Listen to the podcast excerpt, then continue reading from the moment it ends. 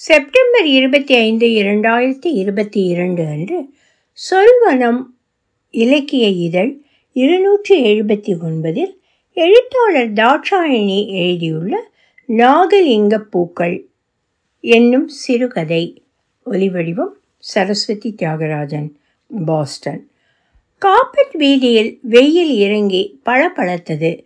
ஐந்து மணிக்கு இந்த வெயில் சற்று அதிகமாக இருந்தது கிரீச்சென்ற தடுப்பு விசைக்கு குறுக்கே ஒரு பூனை உடல் நடுங்கி நின்ற பின் உடலை சாய்த்து அப்பால் பாய்ந்தது. திகழின் கண்கள் சிறு பதற்றம் ஒன்றை உணர்ந்து பின் ஆசுவாசமாகின. கவனமடாப்பா பூனையை கொண்டால் ஆயிரம் பிராமணரை கொண்ட பாவம் வந்து சேர்ந்திடும். சாரதியின் ஆசனத்துக்கு பின் இருக்கையில் அமர்ந்திருந்த வாணனின் குரல் சாரதியை எச்சரித்தது. பிராமணர் என்றார் சித்தப்பா. சுழல்வாணனை சுரண்டியபடி கேட்டான். முன்னாள் சாரதியின் இருக்கைக்கு பக்கத்தில் அமர்ந்திருந்த திகழின் செவிகளில் சுடரின் கேள்வி ஊசியாய் இறங்கியது. பிராமணர் என்றால் கோவிலை பூசை செய்கிற ஆக்கள். வாணன் சொன்னான் எனக்கு தெரியும் கோவில் ஐயரவை தான் பிராமணர். அப்படித்தானே சித்தப்பா? நிலா தன் உரத்த குரலால் வாணனை அழைத்தாள். முன்புறத்தே வீதி நகர்ந்து கொண்டிருந்தது எவ்வளவு இறங்கிக் கொண்டிருந்த பருவத்தில் திகழுக்கு எதனையும் இலகுவாக எடுத்துக்கொள்ள தோன்றவில்லை. மௌனத்தின் மீது திரளும் சிறிய சலனங்களால் அவன் சூழப்பட்டிருந்தான். பூனை குறுக்கால போனா? கூடாதப்பா. ஞானமாவின் குரல் பூனை கடந்து போன சொற்ப நிமிடங்களுக்கு பிறகு வெளிப்பட்டது. சும்மா இருங்கோ அம்மா. எந்த நூற்றாண்டிலே இருந்து கொண்டு என்ன கதை கதைக்கிறீர்கள்? மடியில் உறங்கியிருந்த ஆயிலியை சற்றே உயர்த்தி நெஞ்சோடு அணைத்தபடி அருள்விழி சொன்னாள். செல்லக்குட்டி நல்ல நித்திரை. குழந்தையின் நெற்றியில் பொலிந்த மயிர்கற்றையை ஒதுக்கிய மலர்விழியின் உதடுகளில் சிரிப்பின் சுழி அரும்பியது. வெளிநாடு போகிற வரைக்கும் இந்த நூற்றாண்டு ஞாபகம் இல்லை அருளுக்கு. இப்போ தான் ஞாபகம் வந்திருக்கு போல. அதண்டா உண்மைதான். வாணன் கூட சேர்ந்து சிரித்தான். பின்னால் அவர்கள் எதற்கு சிரிக்கிறார்கள் என்று புரியாமல் திகழின் கண்கள் கருப்பு நிற கார்பெட் வீதியிலும் மனது பிராமணனை கொல்லும் பாவத்திலும் நிலைத்திருந்தது. வெண்ணிற பூனை கருநிறம் பளபளத்த வீதியில் குருதியாய் வழிந்து கொண்டிருக்கும் காட்சி மட்டும் மனதிற்குள் உறைந்திருந்தது. ஆயிலி குட்டி நித்திரையோ சித்தி? நிலா திரும்பி அருள்விழியிடம் கேட்டாள். ஓம் நீங்கள் ரெண்டு பேரும் ஆய்க்கினை பண்ணினதாலே ஆயிலி களைச்சு போய் நித்திரை ஆயிட்டுது. மலர்விழி நிலாவை பார்த்து பாவனையோடு சொன்னாள். நிலா அலங்கரிக்கப்பட்ட பொம்மை மாதிரி இருந்தாள். சித்தி ஜெர்மனியிலிருந்து கொண்டு வந்த வெள்ளி மணிகள் இழைக்கப்பட்ட வலை போலும் துணியால் ஆக்கப்பட்ட பார்ட்டி ஃப்ராக் அணிந்திருந்தாள். தேவதைத்தனமான அந்த ஆடையை அணிந்து வருவதில் அவளுக்கு அவ்வளவு புல்லரிப்பு. அன்னை இதுக்கு முந்தைய இந்த சிவராத்திரிக்கு நித்திரம் முழிச்சிருக்கீங்களோ? வாணன் கேட்டான். சிவராத்திரி கங்கை? திகழின் வார்த்தைகளில் சலிப்பின் களிம்பு ஊறியிருந்தது. ஆனால் இரவிலா நித்திரை முழிச்சிருந்திருக்கிறன். ஓம் படிக்கிற காலம் பெடிகளோட தெரியிற காலம் நித்திர முழிப்புக்கு பஞ்சமோ என்ன? சண்டை காலத்தில் ஷெல்லடி விழைக்க இஞ்ச யாரும் நித்திரை முழிக்காமல் இருந்தா அதுதான் புதினம் என்றாள் மலர்விழி. ஓம் அப்படியும் ஒரு காலம் இருந்திருக்கு. என்ன? என்று யோசனையோடு இழுத்தான் வாணன். நீங்கள் தானே அந்த அடிபாடுகளுக்கு நிற்காமல் தப்பி பிழைச்சு ஜெர்மனிக்கு போட்டீங்கள். அருள்மொழியின் குரலில் சில எண்ணல் இருந்தது. செல்லடி எப்படி சித்தி இருக்கும்? சுடர் அருள்மொழியை கேள்விகளால் உலுப்பினான். சுடர் சித்தியை ஆய்க்கினை பண்ணக்கூடாது. ஆயிலி நித்திரையை கலைஞ்சிடும். மலர்விழி சுடரை எச்சரித்தாள். ரெண்டு பேரையும் ஆயிலியோட ஜெர்மனிக்கு எடுத்தால் சரியா போகும். வாணனின் குரல் எழ சுடரும் நிலாவும் பிரகாசித்து குறித்தார்கள் கூட்டி கொண்டு போங்கோ. அப்பதான் ரெண்டு பேரின் கொட்டமும் அடங்கும். மலர்விழியின் குரலை மேவி என்னை விட்டுட்டு என்னெண்டப்பன் போவீங்கள்? என ஞானம்மாவின் குரல் எழுந்தது. நாங்கள் போய் அம்மம்மாவையும் கூப்பிடுவோம் என்றாள் நிலா. நினைப்பை பார் என்ற மலரின் சிரிப்பு வாணனுடையதும் அருளுடையதும் குரல்களோடு கலந்தொலிக்க அது எங்கோ தொலைவில் இருந்து ஒலிப்பதாக மிக மங்களாக கேட்டது திகழுக்கு. அப்போ இந்த முறை சிவராத்திரிக்கு சுடரும் நிலாவும் நித்திரை முழிக்கப் போகினே போல வாணனின் குரல் குழந்தைகளைத் தொடர்ந்து சீண்டிக் கொண்டிருந்தது. எந்த பக்கம் திரும்ப வேணும்? சாரதியின் குரலால் உழுப்பப்பட்ட திகழ் பின்னால் திரும்பி எங்கே வாணன்? என்றான். வாணன் தேசப்படத்தை விரித்து வைத்துச் சொல்வது போல் திசைகளை சுட்டத் தொடங்கினான். சற்று பொறுத்து ஒவ்வொரு வருஷமும் அங்கே போறனீங்களோ? என்றான் திகழ். நானோ? கோவிலுக்கோ? ஒரு நாளும் தலை வச்சு படுத்ததில்லை. அது என்னண்டா? அம்மா ஒரு நேர்த்தியை வச்சிட்டா? எனக்கு கல்யாணம் சரி வந்தா? அடுத்த சிவராத்திரிக்கு என்னை கொண்டு ஒரு அபிஷேகம் செய்விக்கிறதா? நானும் சின்னிலேயே ஜெர்மனிக்கு போயிட்டேன் தானே. பேசி வார கல்யாணம் ஒவ்வொன்றையும் தட்டி கழிக்கிறதை பார்த்துட்டு அம்மாவும் நான் அங்கே யாரேன் வெள்ளைக்காரிட்ட இல்லாட்டி வேற ஏதேன் பழக்கத்திலே மாட்டிட்டேன் என்று நினைச்சிட்டா போலே அதாலே அப்படி ஒரு நேர்த்தி. கடைசியில் மாட்டிக்கொண்டது நானா போனேன். அருள்வழி பொய்யாய் நெடுமூச்சு விட்டாள். நேர்த்தி நிறைவேற்றத்துக்கே இவ்வளவு நாள் ஆச்சு போலே. மலர்விழி அங்கலாய்த்தாள். என்ன செய்யறது? போன வருஷம் ட்ரை பண்ணியும் கோவிடாலே ரிக்கெட் கேன்சல் பண்ண வேண்டி வந்துட்டது. எல்லாம் அம்மா செய்கிற வேலை. கோயிலுக்கே போகாத நான் வந்து ஒரு அபிஷேகம் செய்ய வேண்டி ஆச்சுது. சொல்லிக்கொண்டே வாணன் சிரித்தான். இப்படித்தான் எல்லாரும் சொல்லுறது. இளமை முறுக்கிற இப்படி சொல்கிற ஆட்கள். அடிபட்டா பிறகுதான் கோயிலே கதியாய் கிடப்பினை. இப்படி எத்தனை பேரை நான் கண்டிருக்கிறேன் ஞானம்மாவின் குரல் முணுமுணுத்தது. எந்த கோயில்? திகழ் கேட்டான். அம்மாவுக்குத்தான் தெரியும். எந்த கோயிலுண்டு? நான் தான் சொன்னனே சின்னனிலேயே ஊரை விட்டு போயிட்டேன் வாணன் குரலில் ஏக்கத்தை மீறிய பெருமை இருந்தது. புழுதி படர்ந்த சிறு ஒழுங்கையொன்றில் ஹயஸ் நுழைந்து சிவாலயம் ஒன்றின் முகப்பில் நின்றபோது திகழின் முகத்தில் யுகமொன்று கடந்த திரை அசைந்தது. இருள் கவிழ்ந்து மூடத் தொடங்கிய அந்த அந்தி பொழுதில் கோபுர விளிம்பிகளில் பலவர்ண ஒளிப்பிரவாகம் கமிழ்ந்து தொங்கியது. எனக்கு இந்த கோயிலே எப்பவோ பார்த்த மாதிரி கிடக்கு. ஏனப்பா எப்போ வந்த நீங்கள்? என்று மலர் குறுக்கிட்டாள். நீங்கள் என்னை விட பரவாயில்லை. கோயிலுக்கெல்லாம் வந்திருக்கிறீர்கள். என்றான் வாணன் திகழை பார்த்து முருவலித்தவாறே திகழ் வாணனின் முருவலை கவனிக்காமல் யோசித்தான். சின்னலிலே வந்த ஞாபகம். அது இது போலையும் கிடக்கு. வேறையாயும் இருக்கலாம். ஓமம் கோயில்கள் எல்லாம் ஒரே மாதிரி தானே கிடக்கும். இந்த ஊருக்கும் உங்களுக்கும் ஒரு சம்பந்தமும் இல்லையே. நீங்கள் இஞ்சை வந்திருக்கிறதுக்கு. என்றான் வாணன். ஞானமாவை கையை பிடித்து மலர் இறக்கிய பிறகு அவர்கள் கோயிலை நோக்கி நடந்தார்கள். கோயில் வாசல் அருகில் இருந்த குழாயில் அவர்கள் கால்களை கழுவிக்கொண்டார்கள் உள்ளே ஒலிபெருக்கியில் பக்தி பாடல்கள் ஒலித்தன. சனங்கள் கோவிலுக்குள்ளிருந்து வருவதும் போவதுமாய் இருந்தார்கள். கோயிலுக்கு உள்ளே வாணனின் அம்மாவும் அக்காவும் ஏற்கனவே வந்து அவர்களுக்கு காத்திருந்தார்கள். அவர்கள் உள்ளே போக திகழ் கோயில் வெளிமண்டபத்தில் நின்றவாறு மூலஸ்தான மூர்த்தியை பார்த்தான். மெத்தென்ற பூக்களும் சிவந்த தீபங்களின் மென் அசைவும் கொந்தளித்த மனதில் சிறு அமைதியை உண்டாக்கின.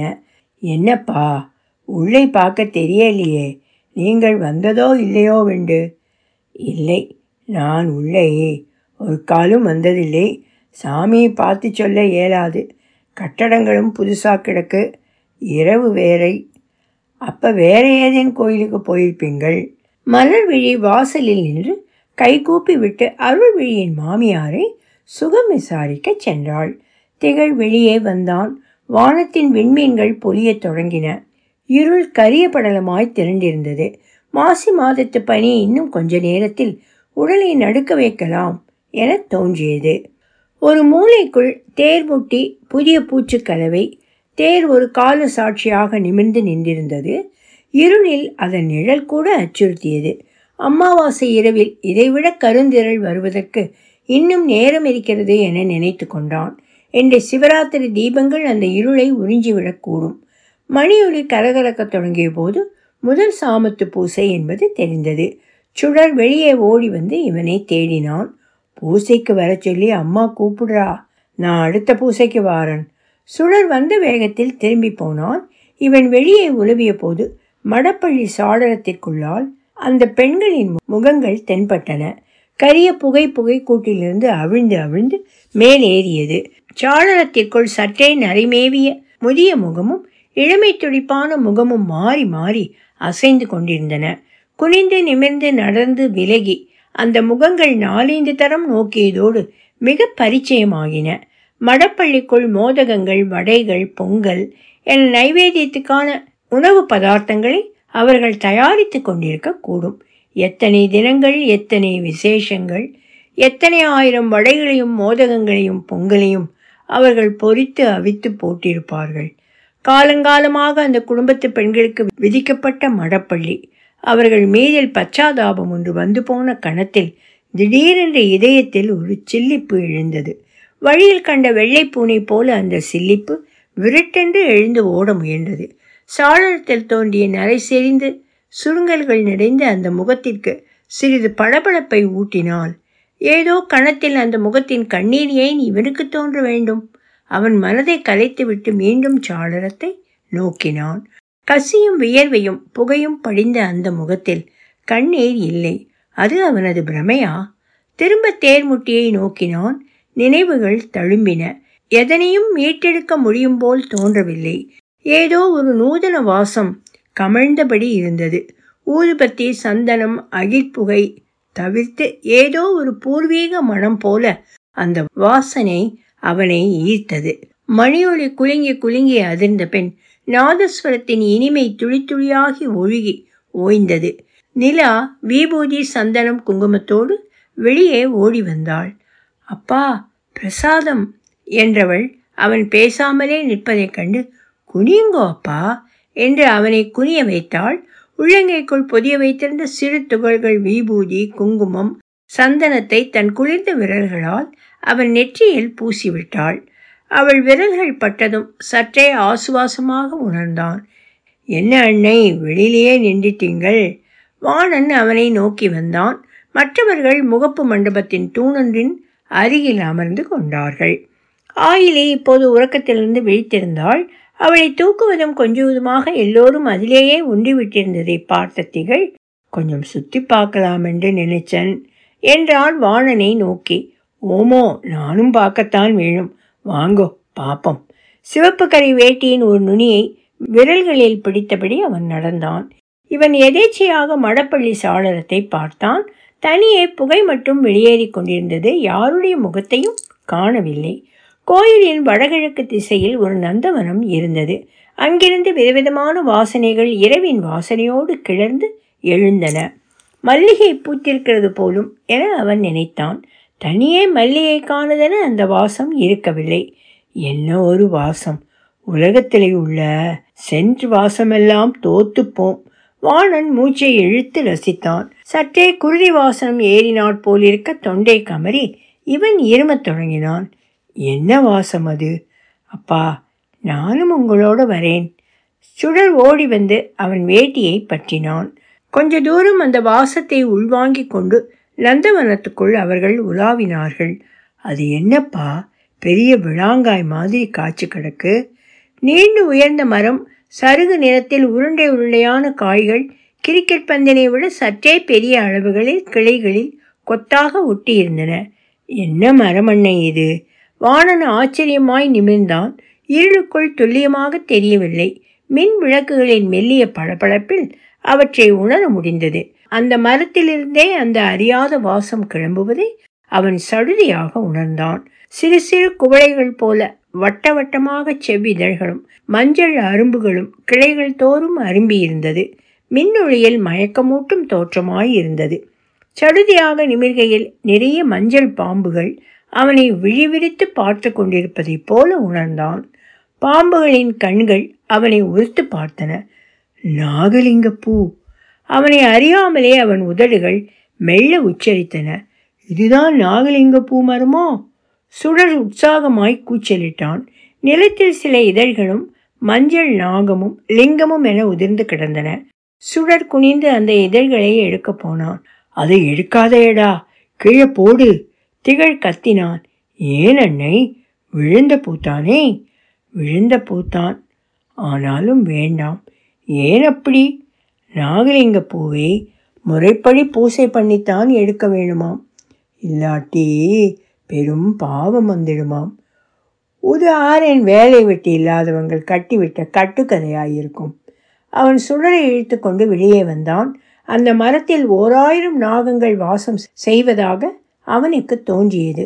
ஓராயிரம் பூக்கள் ஓராயிரம் லிங்கங்கள் அவற்றின் மீது கவிந்து காவல் காக்கும் ஓராயிரம் நாகங்கள் அவை அவனை துரத்தின. நாவை நீட்டிச் சுழற்றியபடி அவனையும் அவன் குடும்பத்தையும் பின்தொடரத் தொடங்கின. இருளுக்குள் தடுமாறியபடி நந்தவன படலையை திறந்தவன் திரும்பி பார்க்காமலே வெளியேறினான்.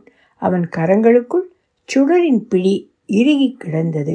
காலையில் புலர்வில் நாகலிங்க பூக்கள் மரவிரலுக்குள் செந்நிற ஒளியை சொரிந்து ஒரு வெளிச்ச பிரவிகிப்பை ஏற்படுத்தின. அந்த மரத்தின் கீழ் பூணூல் அணிந்தபடி நின்ற சிறுவனை இவன் அழைத்தான். குருக்களையா எங்கே? கோயிலுக்குள்ளே. அவன் புலன் மரத்தின் பூக்களிலிருந்து திரும்பவில்லை. பூசை எப்போ முடியும்? இப்போ முடிஞ்சிடும். இவனது கேள்விகளுக்கு அசதியாக பதில் சொல்லிய சிறுவனது கவனம் முழுக்க மரத்தில் இருந்த நாகலிங்க பூக்களின் அழகில் சொக்கி இருந்தது. பட்டீர் என்று வெடித்த ஒரு சத்தத்தில் திடுக்கிட்டு ஓட எத்தனைத்தவனை பார்த்து சிறுவன் சிரித்தான். அது ஒன்றும் குண்டு சத்தமில்லை. இந்த காய்தான் விழைக்க அப்படி ஒரு சத்தம். அப்போதான் அவன் அந்த நாகலிங்க மரத்தின் குண்டுகள் போலும் காய்களை கண்டான்.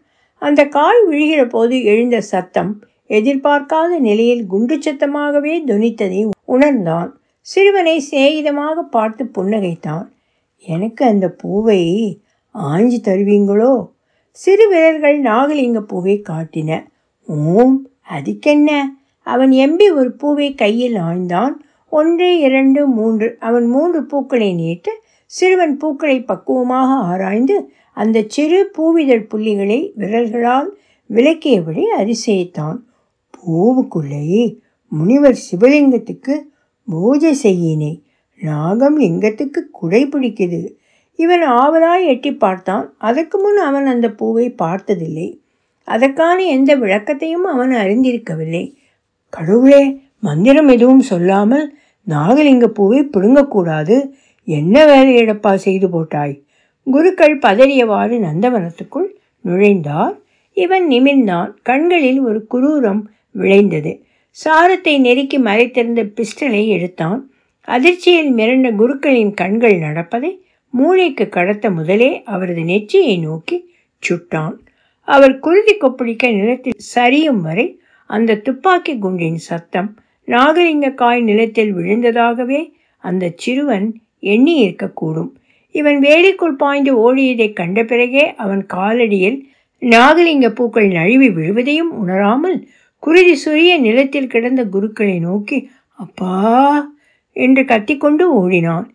இவன் கோவிலின் பின் ஒழுங்கையை நோக்கி ஓடியபோது மடப்பள்ளி வாசலிலிருந்து வெளியே வந்த கரியும் புகையும் படிந்த ஐயரம்மாவின் முகத்தில் கண்ணீரும் பதற்றமும் பளபளக்க கண்டான். ஏனப்பா அந்த பூவை தொட வேண்டாம் என்று நீங்கள்?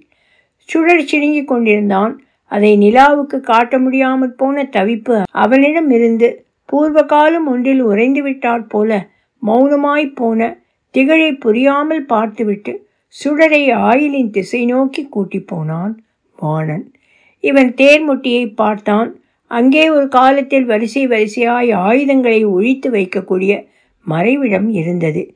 தேர்ச்சில்லுக்கு கீழ் திமிரிக் கொண்டிருந்த ஆயுதங்களை தற்செயலாய் குருக்கள் கண்டுவிட்ட பிறகு இராணுவம் அவற்றை கைப்பற்றி கொண்டது. ஆயுதங்கள் உயிராயிருந்த காலம் உயிரை காட்டி கொடுத்தவர்கள் உயிர் பலிக்கு ஆளாகாமல் எப்படி தப்ப முடியும்? அடுத்த பூசைக்காவது உள்ளே வாங்கோ. மலர் விழி தூணுக்கு அருகில் இருந்தவாறே இவனை பார்த்து குரல் கொடுத்தாள். எனக்கு துடக்கு நான் வரலேது உள்ளே. இப்ப இல்லை எப்பவும். அவன் தனக்குள் சொல்லி கொண்டான். உள்ளே இருந்து பச்சைப்பட்டு சால்வையோடு குருக்கள் வெளி மண்டபத்திற்கு வந்தார். காற்றாட நின்று கோயில் நிர்வாகத்தினரோடு ஏதோ பேசி கொண்டிருந்தவரது விழிகளை இவன் உற்று பார்த்தான். அந்த விழிகளுக்குள் என்றோ ஒரு நாள் நாகலிங்க பூக்களுக்கு ஆசைப்பட்ட சிறுவனின் விழிகளை இவன் கண்டான். ஒலிவடிவம் சரஸ்வதி தியாகராஜன் பாஸ்டன்.